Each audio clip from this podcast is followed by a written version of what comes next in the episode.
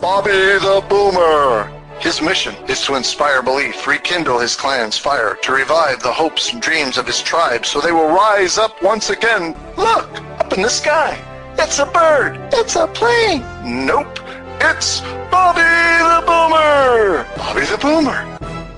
Here's Bobby. Well, this is Bobby the Boomer coming to you today in my mobile studio on another kind of chilly day in Chattanooga, Tennessee. I hope you are doing well this day. And I have a added addition to last episode, which was Angels Unawares. And I thought I would add one more story after I finished edited and uploaded and downloaded and put it on there. I had one more story I wanted to tell and I thought I'd just tell you short, one short story to finish up on my series on why do we have tough times and miracles and angels unawares. And now I just want to do one entitled Angel Wings. I could have called it Angel Feather, but Angel Wings is more catchy when you put it on the algorithm title thingy in the, in the podcast show notes. Yeah. So anyhow, let me tell you the story. It wasn't in Texas. If you had heard, if you haven't heard the other episodes, you can do that by going to the listening platform you're on now and scroll up or down however they put the shows in what order they put them and you can find those shows I'm talking about so you know what I'm talking about. But I had been talking about some miracles where perhaps some angels were entertained by me unawares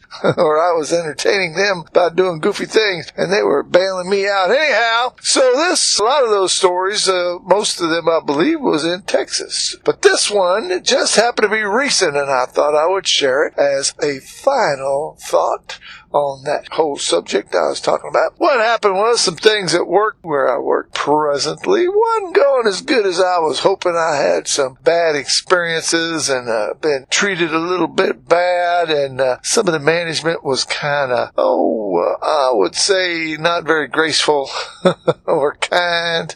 I was mistreated a little bit, at least I believe so. Anyhow, so I was getting ready to have a meeting on what was going on, and I was kind of angry. That old Marine man rose up and wanted to fight and wanted to defend and wanted to argue and all that there stuff. Maybe not be so kind. So what I wanted to do was uh, go into that meeting and not be very nice, not being a very nice fella. No, not at all. But as I was going up the elevator, getting ready to go to work, all of a sudden I was coming out of the elevator and I was thinking, I was praying, hoping I'd have a better attitude than I was having and hoping things would go well. So on the way out, I was praying about it and uh, the Lord reminded me of a verse that says, be wise as a serpent and harmless as a dove. And I thought, hmm, that's pretty good advice. As I was getting ready to punch in, we got these little badges you put up against the thing, you know, and it opens the door for you. So as I was going to use the badge reader, I looked down at the door of our shop, and what do you think I found? Yep, found a little feather. It could have been a dove's feather, could have been a, a pigeon feather, could have been, I think, it might have been an angel feather. And whatever it was, that's kind of weird because there ain't no open windows, there ain't no open doors, and and there's no way that I can think of. Maybe you think it's happenstance. You can say that if you want to, but there's no logical way of that feather getting into the sixth floor of a big giant, big giant building. No way that that would get in there and be placed right at, at the bottom of the the where the badge reader was.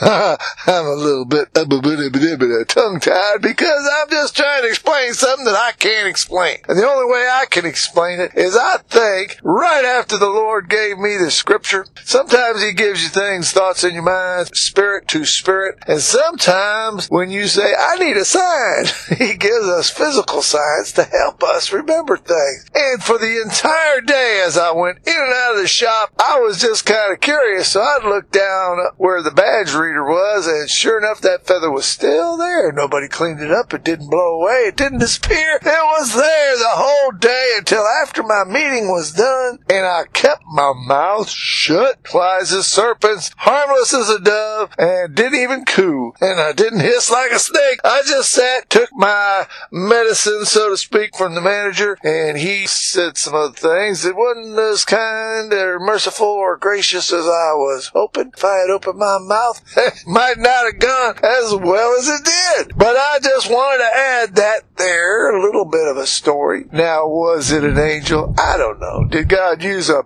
pigeon feather to remind me? Because doves are in the pigeon family, you know. Anyhow, did he use a, a feather? Did that just happen to be there? I don't think so. You could say that if you wish, but it just helped me through the day. And I think things like that, those are small miracles, but I don't think there's any such thing as a small miracle. And that's what I have for you today. This is Bobby the Boomer. I hope you come back for the next episode. I hope you enjoyed this one. And until the next time, I'll just say goodbye and God bless.